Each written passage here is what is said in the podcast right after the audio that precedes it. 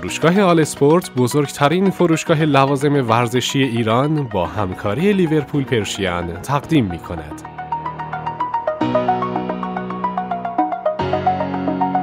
تاکتیک ها و استراتژی های غلط لیورپول در یک دهه اخیر دوران بعد از بنیتز شاید بهتر باشه که آن را دوران سیاه برای لیورپولی ها بنامیم. زمانی که لیورپول آلونسو و ماسکرانو را از دست داد، هیپیا خداحافظی و ریسه افت کرد و بدتر از آن خریدهای ریسکی اما ناموفق انگلیسی. در آن زمان یعنی اواخر مربیگری بنیتز لیورپول تیمی را بست که به نظر قدرتمند می آمد ولی در باطن بیشتر به تیم‌های درجه دوی انگلیس شباهت داشت. شاید بازیکنان با کیفیتی همچون کویت و استیوی جی در تیم حضور داشتند ولی استفاده از جرارد در پست های مختلف غیر تخصصی و مصدومیت لوکاس در میانه میدان خط میانی تیم را تبدیل به پاشنه آشیل کرده بود. امثال کویت رفتند و جای آنها را بازیکنان بیکیفیتی مانند جی اسپرینگ پر کردند. با رفتن بنیتز و روی کار آمدن کنی داگلیش و خرید سوارز جرقه ای از امید شکل گرفت. اما او هم مثل روی هاجسون در واقع خرید و فروش های به شدت اشتباهی را مرتکب شد.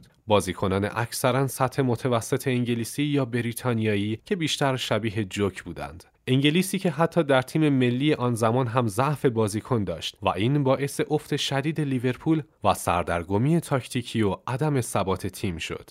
لیورپولی های متعصب و وفادار شاید سیاهترین دورانشان در 20 سال اخیر را سپری می کردند. اما با حضور برندن راجرز شعله های امید شکل گرفت و با اینکه بسیاری از منتقدان نظریات منفی داشتند اما طرفداران خوشبین لیورپول به تاکتیک های شبه تیکی تاکای او که در سوانسی مشهور شده بود امیدوار بودند. راجرز با نگرش بازی تهاجمی به آنفیلد پا گذاشت و در فصل اول حضور همه را امیدوار کرد هرچند با وجودی که نتیجه ای نگرفت. در میانه فصل کوتینیوی جوان را از ایتالیا و استورج را به تیم اضافه کرد. استرلینگ کم سن و سال را به آنفیلد آورد، از فلانگان پدیده آن روزهای لیگ جزیره رونمایی کرد و استیون جرارد را به پست خود بازگرداند. اینها تبدیل شدند به نقاط قوت تیم، ولی نقاط ضعف تیم کجا بود؟ حضور مهره های سطح پایین مثل آندره ویزدوم و تیشیرا که به هیچ وجه در حد نام لیورپول نبودند و یا نیمکت تزئین شده به اسام السعیدی و ویکتور موزس گلن جانسون افت کرده و مینیولی که گویا او هم جرقه ای بیش نبود. راجرز اولین مربی بود که در این سالها چینش 4 3 با نگرش تمام تهاجمی را به تیم آورد. آن هم با رویکرد فوتبال مالکانه او توانست بعد از سالها لیورپول را به یک قدمی قهرمانی در سال 2014 برساند. اما با آن اتفاق تلخ برای کاپیتان تیم، لیورپول دوباره به سمت سقوط رفت. شاید مهمترین دلیل زمین خوردن جرارد در آن بازی تلخ مقابل چلسی تنها بودن و بیش از حد متکی بودن تیم به او بود. خط میانی تیم جو آلن را داشت، بازیکنی با پاسهای معمولی و هندرسون بیخلاقیت. به همان اندازه که خط حمله لیورپول زهردار بود اما خط میانی و دفاعی تیم دارای نقصان شدیدی بود. این اولین بار بعد از جرارد هولیه بود که ما فوتبال هجومی را در آنفیلد مشاهده می کردیم. اما خریدهای بد و اکثرا اشتباه تیم را به سمت سراشیبی برد.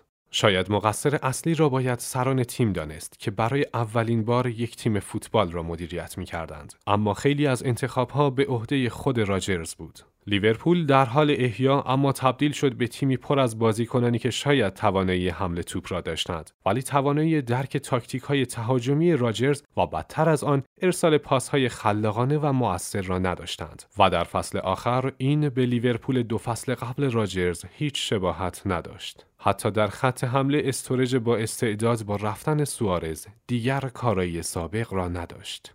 راجرز به فلسفه و نگرش خود پشت کرد و زمین خورد. از طرفی کاهش اعتمادش به کاپیتان جرارد و دنی اگری که به سمبل تعصب لیورپول تبدیل شده بودند و هوادارانی که مقصر اصلی در رفتن آن دو اسطوره را راجرز می‌دانستند باعث شد تا درهای خروج آنفیلد بر روی راجرز باز شوند.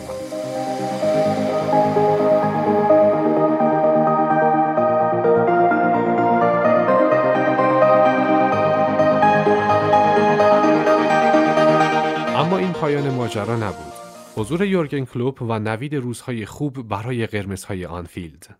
در زمان راجرز و در دوران اوجش همگی لیورپول را تیمی می‌دانستند که وقتی توپ را در اختیار دارد بسیار ترسناک و خطرناک می‌شد. ولی وقتی توپ را از دست می‌داد هیچ برنامه ای برای بازپسگیری و کنترل بازی نداشت. سیستم دفاع منطقه‌ای که از بنیتز به ارث باقی مانده بود دیگر هیچ کمکی به خط دفاع لیورپول نمی کرد. از طرفی با رفتن دنی اگر خط دفاع لیورپول از قبل هم ضعیفتر شده بود. کلوب تاکتیکی را با خود به انگلیس آورد که آن را در دوران حضورش در ماینز و دورتموند بنا کرده و مورد بهینه سازی قرار داده بود. پرسینگ شدید و اعمال فشار به تیم مقابل در زمین خودش. کلوب با این نگرش وارد آنفیلد شد که اگر حتی شما یک بازیکن متوسط باشید با پرسینگ می توانید حریف صاحب توپ را به اشتباه انداخته و از فرصتها بهترین استفاده را ببرید. چیزی شبیه تنبیه کردن حریف.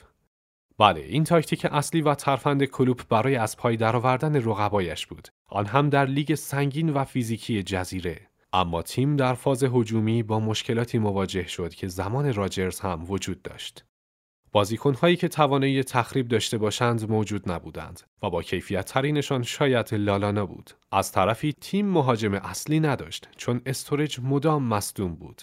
کلوب طی یک برنامه سه ساله همه ضعفها را پوشش داد. مرد موطلایی آلمانی شروع به اصلاحات کرد. در مرکز زمین آلن را فروخت و واینالدوم جنگنده و دونده را آورد. واینالدوم توانایی های آلن را داشت با این تفاوت که در دفاع هم شرکت می کرد. بر روی هندرسون سرمایه گذاری کرد و میلنر را رایگان به تیم آورد تا هم تجربه و هم دوندگی بی امان را به تیم تزریق کرده باشد. هرچند مهمترین اسلحه خودش یعنی کوتینیوی نابغه را از دست داد.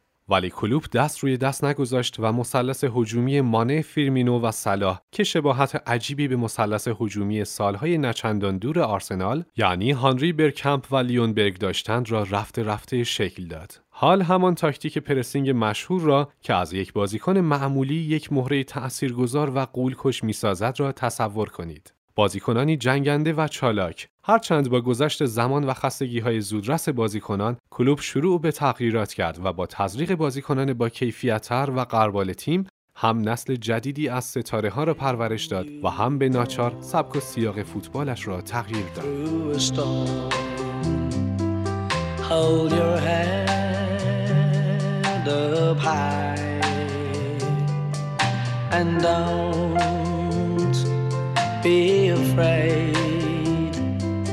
Of the dark. At the end of a storm, there's a golden sky and the sweet silver